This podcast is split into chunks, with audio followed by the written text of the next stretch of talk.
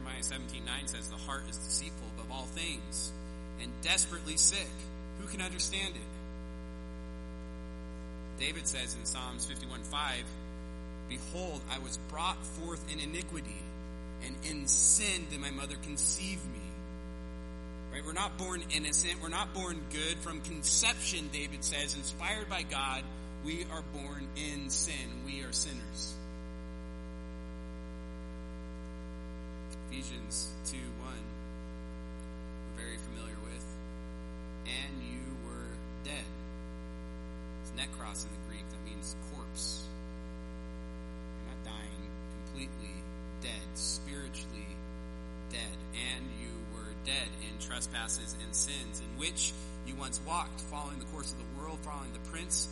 Power of the air, that Satan. Satan was our prince.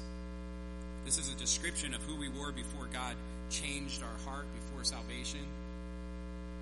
The spirit that is now at work in the sons of disobedience, among whom we all once lived in the passion of our flesh, carrying out the desires of the body and the mind, and were by nature, that's our nature, before salvation, by nature children of wrath, like the rest of mankind.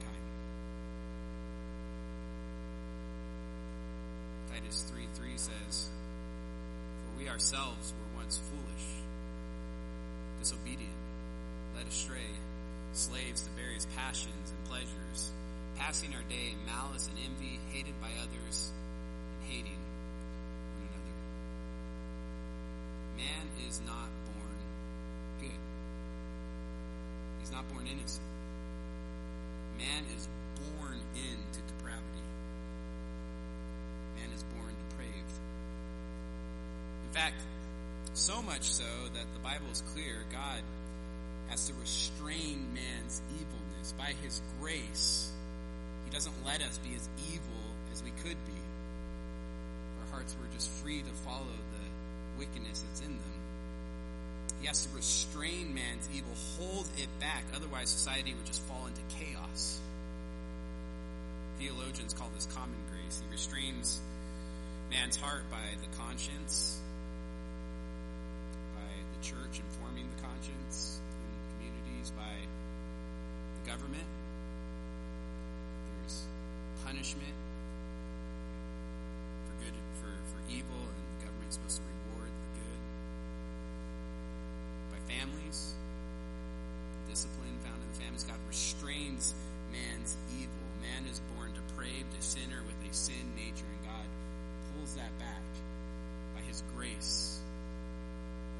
Romans 1, 18 through 32 is a commentary on man's evil tendencies and what happens when God stops restraining evil.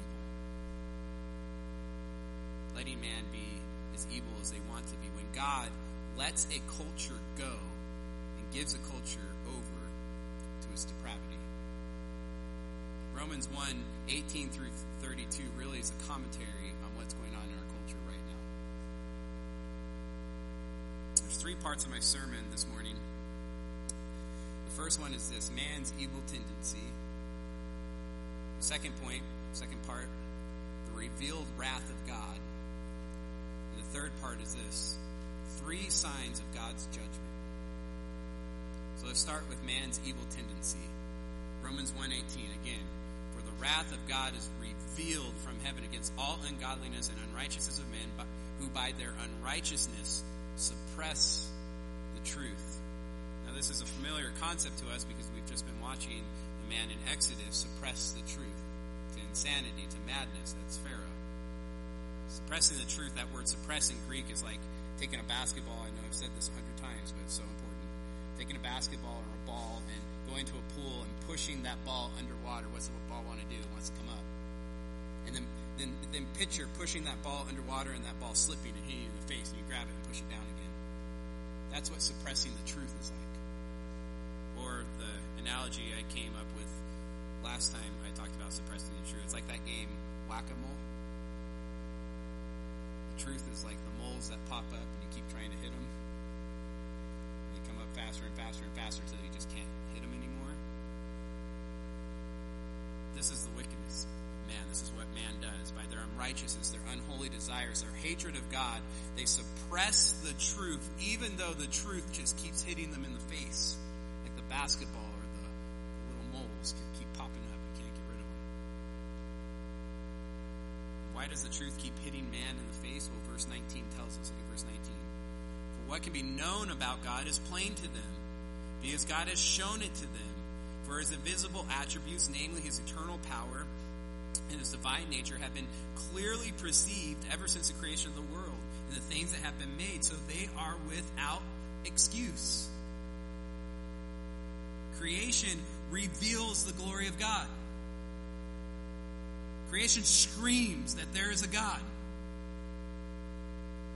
Psalms 19:1 says this, "The heavens declare the glory of God." and the sky above proclaims his handiwork. Day to day pours out speech, I mean every day when you look up at the stars, it proclaims that there's a God that created it. Pours out speech, and night to night reveals knowledge. It reveals truth, man takes that truth and suppresses it. Therefore, man is without excuse. He's without excuse. I mean, this is completely contrary to what secular society is saying right now. According to the social justice ideology, man has always has an excuse. Again, it says that man is born good and corrupted by society. Man, in other words, is a victim of circumstances. Man is a victim of evil systems. Scripture says that man is without excuse. That we are all personally responsible for our actions and our personal sins. Can't blame shift. End of verse 20 again. So they are without excuse. Verse 21.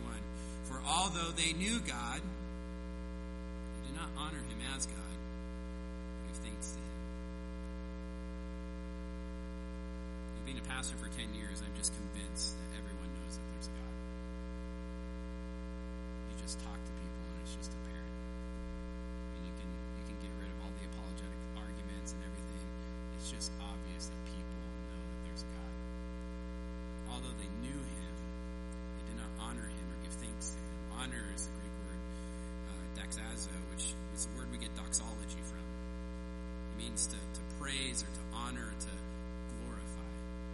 actually to glorify is a good translation, but it really gives this idea to worship. I think of worship as a, a, a giving worth to something. Worth, that word worth, ship. You're, you're gaining, you're giving worth to something. You're saying you're worth a lot. Right? That, that's what that word kind of kind of means. And giving thanks is another way of worship. It's another way of prescribing worth to something when you give thanks to something.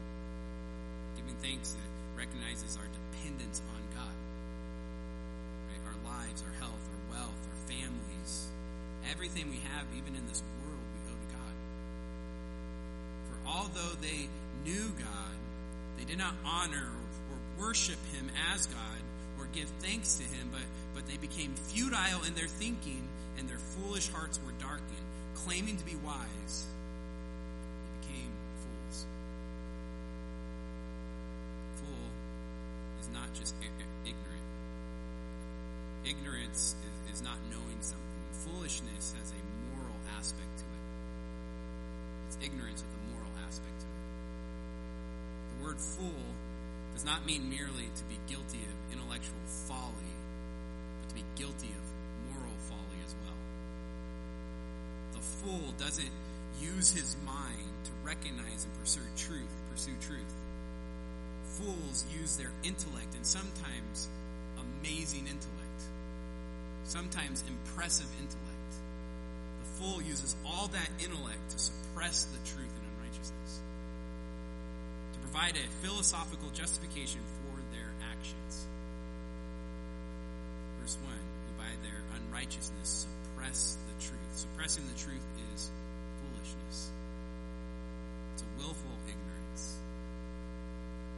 But man doesn't want to want to submit to God, Man doesn't want to honor or give thanks to God. Claiming to be wise, they became fools. Verse 23 and exchanged the glory of the immortal God for images resembling mortal man and birds and animals and creepy things. Verse 23 is such an important verse. It's one of the most important verses, I believe, in, in, in the whole New Testament. Verse 23 reveals man's greatest problem. It reveals man's greatest sin. It's not foolishness. Foolishness is a byproduct of, of our greatest problem, our greatest. Our greatest problem is this. We are exchangers. Look at look at verse 23 again. It says this, we exchanged the glory of the immortal God for images resembling mortal man and birds and animals and creepy things. We are exchangers. Exchanging the, the God for for uh, uh, images resembling mortal man, birds, animals, and creepy things. What is that called? Idolatry. False worship. Our greatest problem is that we worship created things instead of the Creator. Our greatest problem is that we try to find joy, fulfillment, satisfaction, happiness, meaning, worth in things that are created instead of the Creator Himself. We exchange the glory of the immortal God for images resembling mortal man and birds and animals and creepy things of creation. We are exchangers. That's our greatest problem. And I think Paul is trying to make that point really clear. Again, look at verse 23. It says this, and exchange the glory of, glory of the immortal God for images. Now look at verse 25. Because they exchanged the truth about God for a lie. Now look at verse 26. For this reason, God gave them up to dishonorable passions, for the, their women exchanged natural relations for those that are contrary to nature. In our depravity, we are exchangers. In fact, every time you sin, you are exchanging the glory of God for something else. You're saying something else is worth more than God, worth more than obeying God. It's false worship. Every time you sin, you are exchanging the glory of the immortal God for an image. You're exchanging the truth about God for a lie. Idolatry is our greatest problem as man. Our tendency as sinful men is to exchange God for earthly things. We are exchangers. Because of this, verse 18 says, The wrath of God is revealed from heaven. Again, man's evil tendency is to exchange God, to exchange God for something else. It's to say to God, God, I don't want you. This leads us to our second point this morning the revealed wrath of God. Now, I want to be clear. I think verse 18 is talking about a particular wrath. There's a particular wrath that's being talked about here. Look again. Verse 18 says, For the wrath of God is revealed. That verb is in present tense. The wrath of God is revealed. It is actually an ongoing revealing. It's being revealed, ongoing. It is revealed. Most people, when we think of judgment and wrath, we think of it in a future sense. Right? The wrath that is coming, an eschatological wrath, the, the, the day of the Lord, end times, wrath to come, right? The final judgment. We think of it in the sense that, that Romans 2 5, Paul talks about this future wrath even in Romans. Romans 2 5 says this, but because of your hard and imp, um, impenitent heart, you are storing up wrath for yourself on the day of wrath when God's righteous judgment will be revealed. In other words, when we sin and we rebel against God, when we exchange God earthly things, we are storing up wrath for the day of wrath. And then there's this future tense will be revealed. This day of wrath will be revealed. That's a future judgment, a future wrath. But look at verse 18. The wrath of God is revealed from heaven. This is a present tense. There is a judgment, in other words, that is happening right now. Which it's different than the final judgment, but I think it foreshadows the final judgment and is similar to the final judgment. What is this present judgment? Well, look at verse 22 again. It says this claiming to be wise, they became fools and exchanged, that's our problem, and exchanged the glory of the immortal God for images resembling mortal man and birds and animals and creepy things. Verse 24, therefore God gave them up. Listen, up to this point in this passage, God hasn't acted. Verse 18 through 23, man suppresses the truth and unrighteousness. Man didn't honor God. Man didn't give thanks to God. Man exchanged the glory of God for images. Then 24, therefore God gave them up. That is the judgment. That is God's wrath. God gave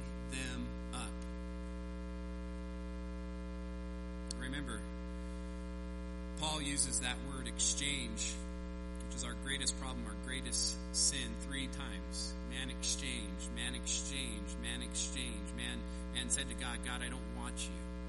He exchanged him. He uses that word three times. Look at verse 24.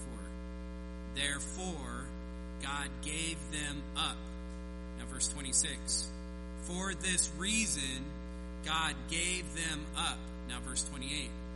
And since they did not see fit to acknowledge God, God gave them up. Three times. God gave them up. God gave them up. God gave them up. Listen, man exchanged God for created things. Man exchanged the truth about God for a lie. Therefore, God gave them up to that lie. I actually like how the NIV translated it. it says this God gave them over to that lie. God's judgment and wrath is actually pretty simple in this passage. It's just God letting go. Man says, God, I don't want you. I don't want your rules. I don't want your laws. And God's judgment is just this Him saying, okay, you can have what you want. That's God's wrath. One commentator said it this way The major point of Romans 1 is that when man persistently abandons God, God will abandon them. God's judgment that is being revealed is giving man exactly what he wants. Timothy Keller writes If you want freedom from God, you will quite justly get what you hope for, and it will be torment. Some call this the wrath of abandonment. God gave them over to the lusts of their hearts, to the madness that's in their hearts. And this can happen to the individual. In fact, I'm sure you can think of someone. Maybe this was you before you were saved. Maybe you're right in the middle of this in your life.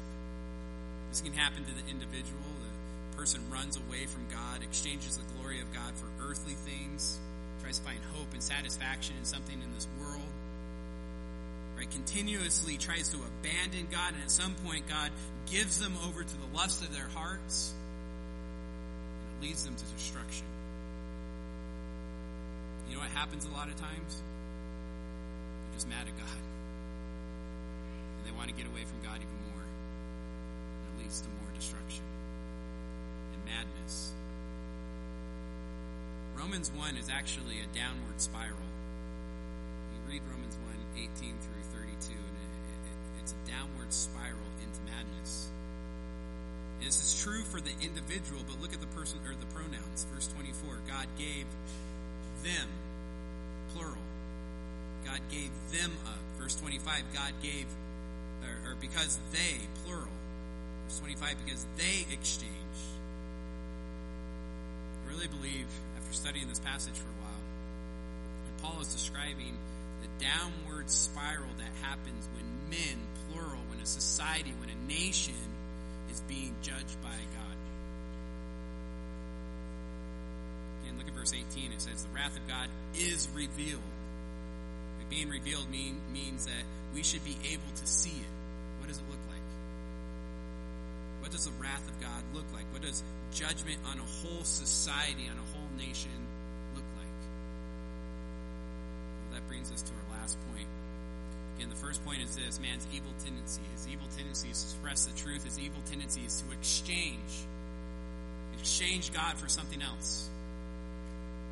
At least the second point, God's revealed wrath is to give us over to the lust of our hearts, to to a false worship, to the lie, to the madness of sin. Which brings us to our third point the three signs of God's judgment. I believe Paul gives us three signs that a society is being judged by God. That God has given a society over to the madness of sin. So let's look at these three signs. The first sign is this God gives a society over to sexual madness. Look at verse 24. Therefore, God gave them up in the lust of their hearts to impurity, to the dishonoring of their bodies among themselves. That is clear as sexual sin that's being talked about here. Paul is saying when sexual perversion becomes public and normal, when it just fills the air that we breathe, when a society doesn't blush anymore, when a society celebrates sexual perversion instead of, of denouncing it, it's a sign of God's judgment. It's a sign that God gave them up, gave them over in the lust of their hearts to impurity, to the dishonoring of their bodies among themselves in verse 25, because they exchanged the truth about God for a lie and worshiped and served the, the creature rather than the Creator who is blessed forever. Amen. They exchanged the truth about God for a lie. What is the truth about God? Simply, God is good. That's the truth about God. He is good. He loves you. He wants what's best for you. That's the truth about God. That, that sex is a gift, but only in marriage. That when he says don't have sex outside of marriage, he's not being restrictive unnecessarily. But he wants what's best for us. But man has exchanged the truth about God that he is good for a lie. The lie is this God's holding something back. So it's interesting in the Greek, verse 25, the word lie is articular, it has an article. So a literal translation, I don't know why the translator, translators haven't translated this way, but a literal translation would be like this, verse 25, because they exchange the truth about God for the lie. Well, what's the lie? What's Paul talking about when he says the lie? I think the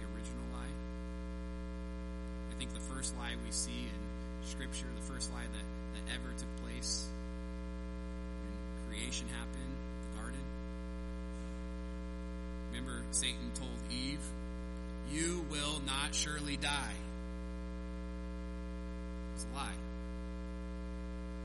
And God created Adam out of his love, gave Adam this beautiful garden, created Eve because he saw that he was lonely. And gave him every tree in this garden. He said, There's this one tree, don't eat. If you eat of that tree, you will die. And Satan came and said, You will not surely die. In fact, you'll be like God. You know what Satan was saying? God is the liar. You won't die. God is holding something back from you, Eve. He doesn't love you. He's not trustworthy. He doesn't want you to be happy. What did Eve do? She exchanged the truth about God that he's good for the lie.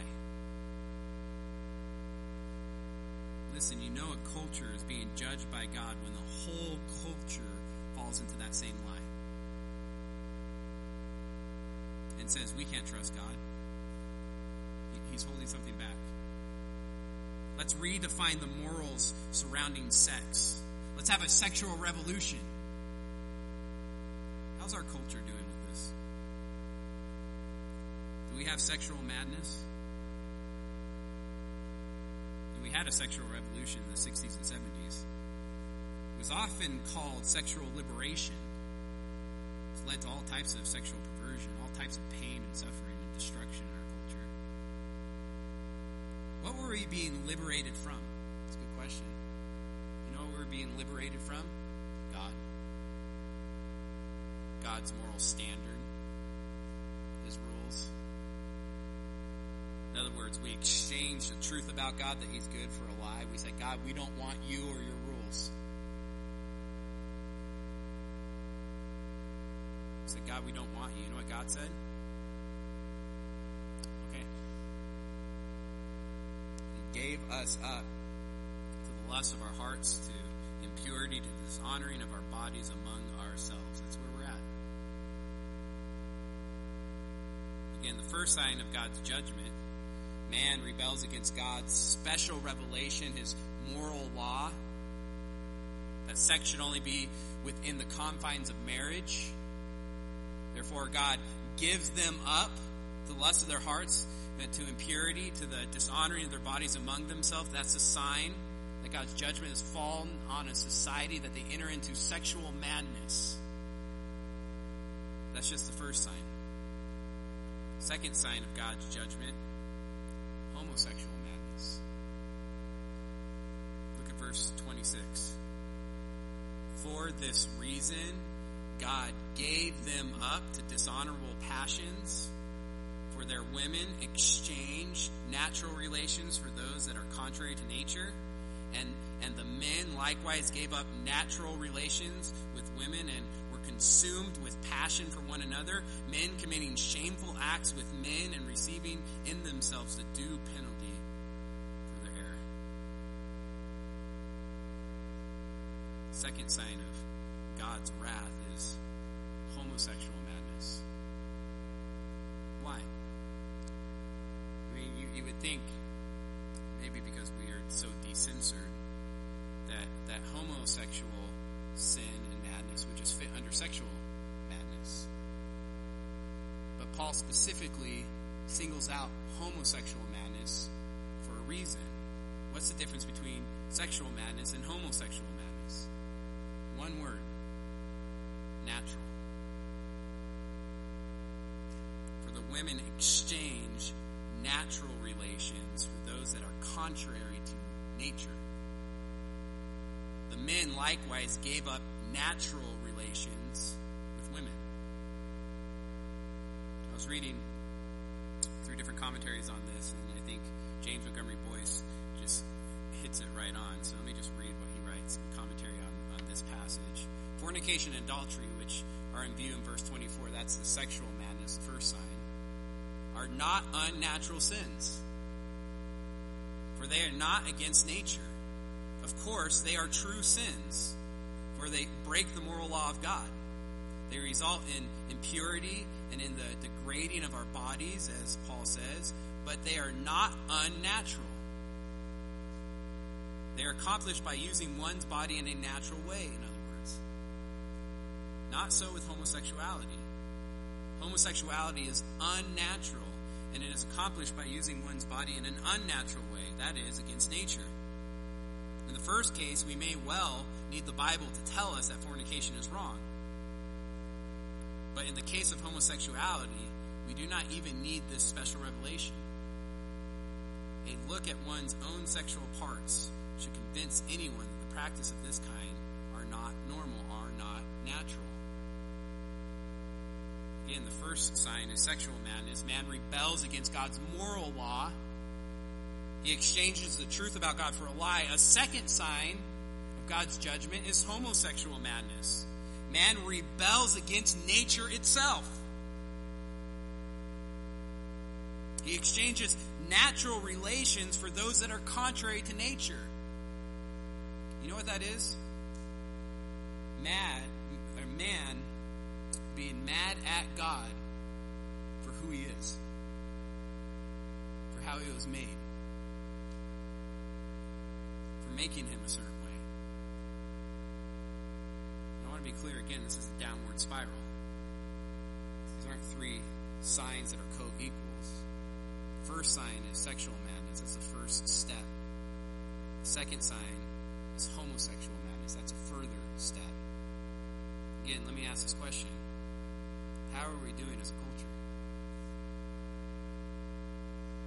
We just experienced a homosexual revolution. I want to be clear on that. We are not in a homosexual revolution. We are on the other side of it. Homosexuality is now a norm. In fact, if you speak out against homosexuality, you are on the fringe of society. You are the radical. You are the bigot. You are on the wrong side of history. Again, the first sign of God's judgment is sexual madness. Second sign of God's judgment is homosexual madness. There's one final step, one final sign. The final sign of God's judgment on a culture is just pure madness. Look at verse 28.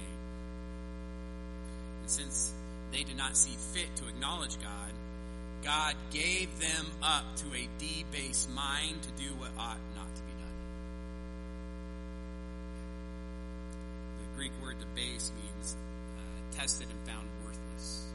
In other words, our thinking as a culture just becomes worthless. This is worse than foolishness. It's insanity. It's, it's madness. Up becomes down, down becomes up. Right is wrong, wrong is right. We call the profane beautiful. We call the beautiful profane. Again, verse 28, and since they did not see fit to acknowledge God, God gave them up or gave them over to a debased mind. Listen, this is America. This is our culture. We have debased minds. I've said this a number of times. We can't answer simple questions. What is gender? What is a man? What is a woman? This Olympics, we had a biological male power lifter lifting against women as a woman. That's crazy. We have male MMA fighters fighting women as a woman. That's madness. We have high school track runners running against girls, and our culture is, is encouraging this. Male high school track runners running against girls claiming to be a woman.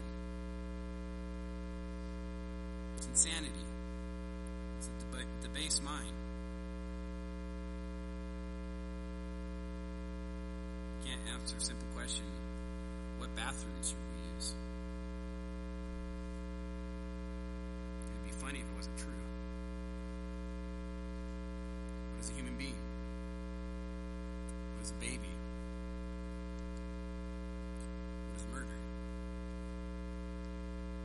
60 million babies killed, murdered, right in the mom's womb. We call that a right in our country. Abortion is a right. This is on my heart. I'm going to say it. We just experienced a miscarriage. Know, our doctor was so happy for us about this baby that was coming, and as soon as she couldn't hear the heartbeat, it became a fetal tissue. That's a debased mind.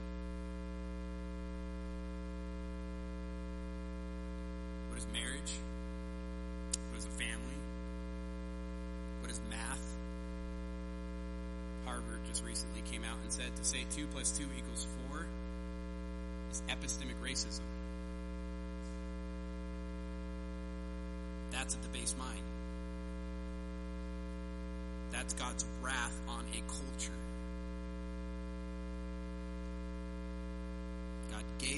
Up to a debased mind to do what ought not to be done.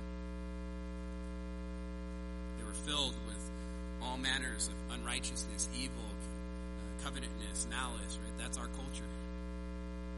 They were full of envy, murder, strife, deceit, maliciousness. They are gossips, slanderers, haters of God. That's our culture.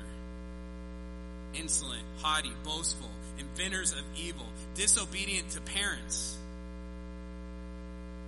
12 year old girl going around the world lecturing adults about climate change. We promote it. In my grandfather's generation, we called it the greatest generation. Like we should call the millennial generation the most arrogant generation. Foolish, faithless, heartless, ruthless. Just lists 21 items. I don't think this was meant to be a complete list. I think it was meant to go through each item. I think it's meant to represent all types of evils. This is what happens when God gives a society over to a debased mind. We end up in all types of evil, chaos, madness, riots on the streets.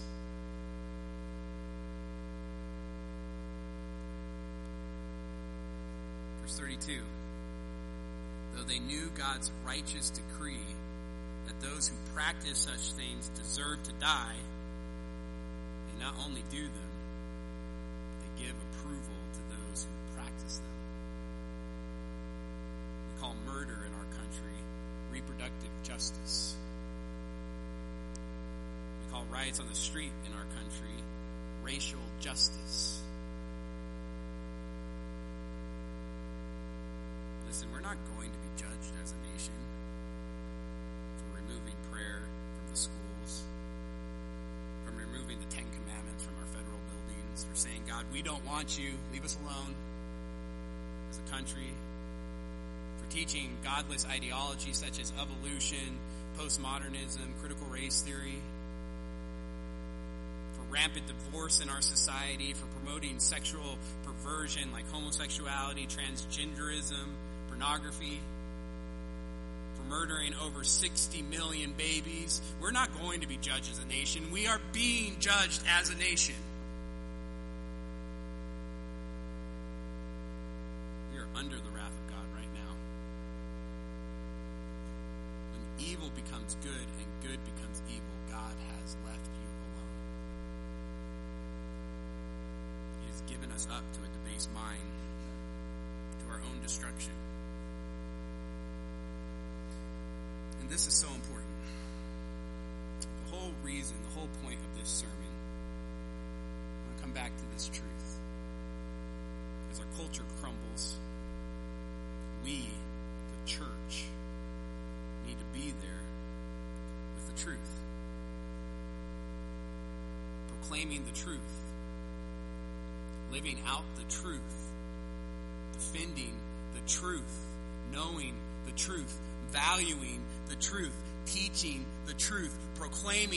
Preaching the truth. We need to be pointing people to the truth no matter what the cost. You know what? It's going to cost.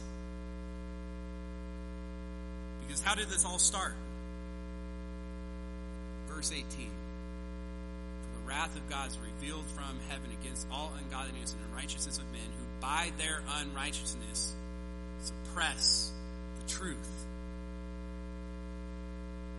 Listen, if you want to make a difference in our nation, proclaim truth. Be bold with the truth.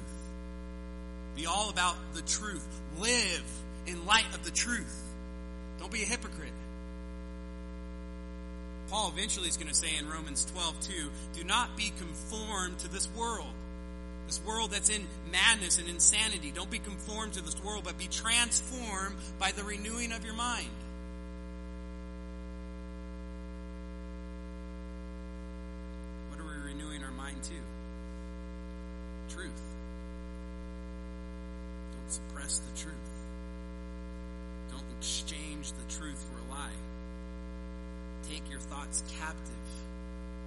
Thoughts that, that aren't in line with the truth, take them captive. Take the lives of Satan captive to the glory of God. live in the truth. Fear of the Lord is the beginning of knowledge. That's Proverbs 1 7, the beginning of understanding, beginning of a, of a firm foundation, beginning of convictions. Be a Christian who has convictions about the truth.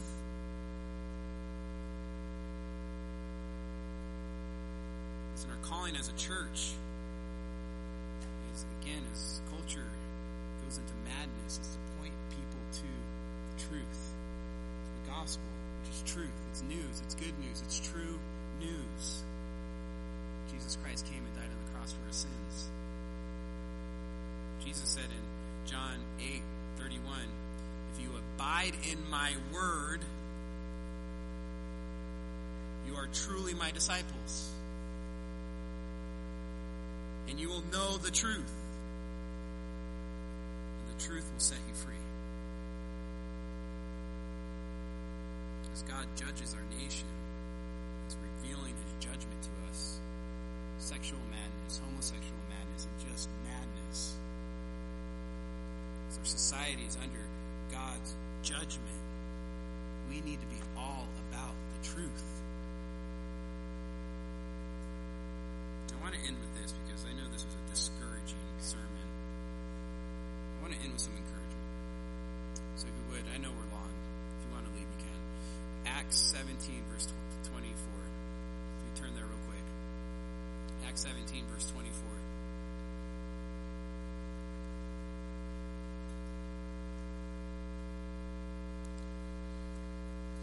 It says this in verse 24.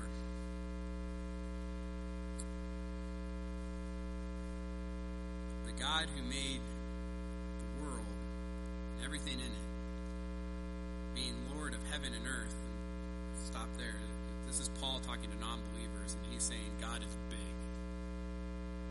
He's in charge. He does not live in temples made by man, nor is he served by human hands as though he needed anything, since he himself gives to all mankind life and breath and everything. He's not just big, but he's good. Fall into the lie of Satan. Don't fall into the lie. God is good. You can trust him. And he made from one man every nation of mankind. We all come from one man. To live on the face of the earth, having determined allotted periods and the boundaries of their dwelling places, that they should seek God. In other words, in God's sovereignty, he placed you me in America, in California, in Tehachapi during this time. Having determined allotted periods, that's time, and the boundary, that's places of man. It is by no accident that you are here right now. You and me were made for such a time as this. This is our time.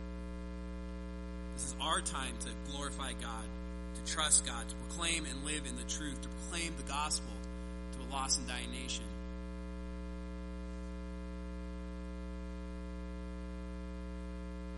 This is why I want you to picture, as we finish this morning, God gave our culture over.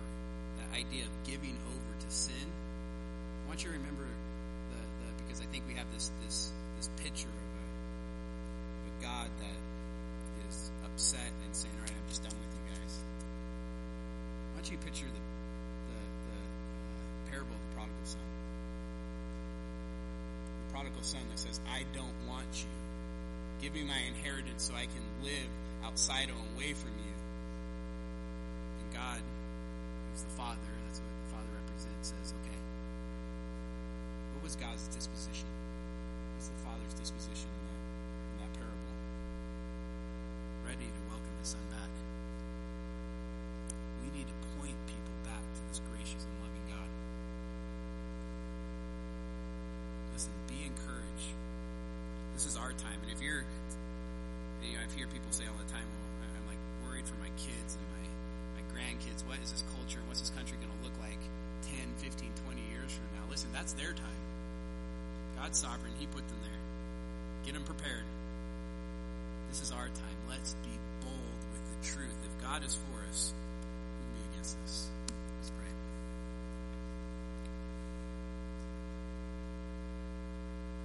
Dear Heavenly Father, God, Lord, I just pray that that you're with our church, Lord. I don't know what the future holds, Lord. I do see your wrath being poured out on our country right now, God. Pray as we as a church are, are witnessing this, as you're revealing this to us, Lord, that we continue to stand firm on your word, on truth. That we live differently to the world, that we're not conformed to the world, but we are transformed by the renewing of our mind, and we continue to go to your word to know what truth is so we can renew our minds to it. Help us as a church to be bold, Lord. Help us to point this culture back to you, Father, Lord, is waiting and, and willing to accept any that come to him. In your son's name.